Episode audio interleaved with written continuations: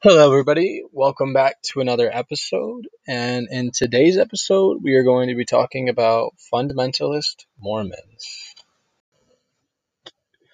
Fundamentalist Mormons believe in the validity of selected fundamental aspects of Mormonism as taught and practiced in the 19th century, especially under the administration of Joseph Smith and Brigham Young.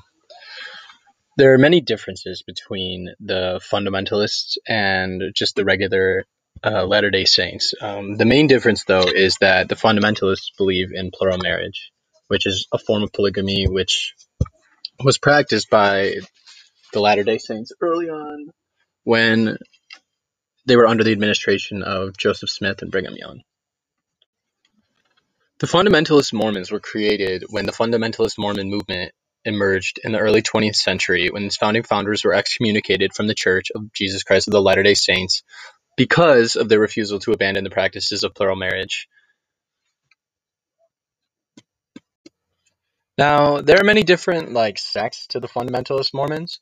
Um, there's the Apostolic United Brethren, which is the AUB, um, and then there's the Fundamentalist Church of Jesus Christ of Latter-day Saints, and then the Bountiful British Columbia Community, and then the Kingston Clan. And all of these groups are different sects of fundamentalist Mormons, and practice their own things.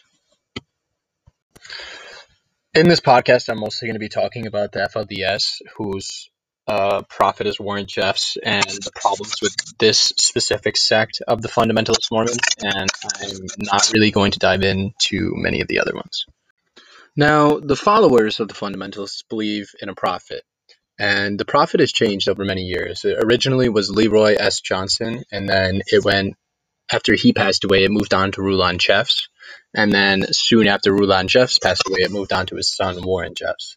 And Warren Jeffs is currently the leader of the Fundamentalist Mormons or the Prophet. And he was arrested in 2011 for sexually assaulting two underage girls and is serving a life sentence plus 20 years in prison. But he is still controlling the church from inside jail and has become more strict on them and has come up with many crazy rules. While in prison, uh, Warren Jeffs had many revelations from God that were rules that these people who followed him had to follow while he was in jail. Some of these revelations that were no man could have sex with his wife. Um, families were required to get rid of all children's toys and girls under the age of 18 were no longer allowed to hold jobs or have cell phones. So, jumping to a different topic, I'm going to get into plural, plural marriage a little bit more. Um, in the fundamentalist Mormons' beliefs, um, they believe in the celestial kingdom, which is like their heaven. And in order to get to the highest realm of the celestial kingdom, you need to have multiple wives.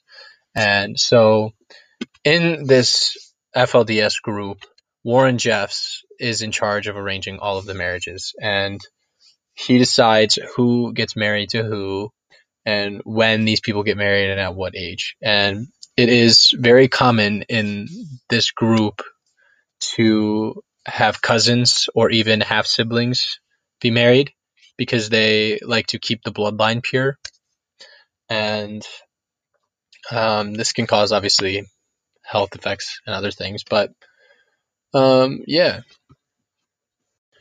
So the thing that I find most interesting about plural marriage is that not all men receive multiple wives. So the prophet Warren Jeffs decides who gets a wife and when they get a wife. So if you're doing really good things for the FLDS, you might get multiple wives, and it all depends on what Warren Jeffs is thinking. But on a separate note, people could end up with 10 plus wives. I'm pretty sure Warren Jeffs had probably around like 30 wives, and there was other people with 15 wives. And having all these wives means that you're going to have a lot of children. And it's very normal in the fundamentalist group to have 10 plus children or more.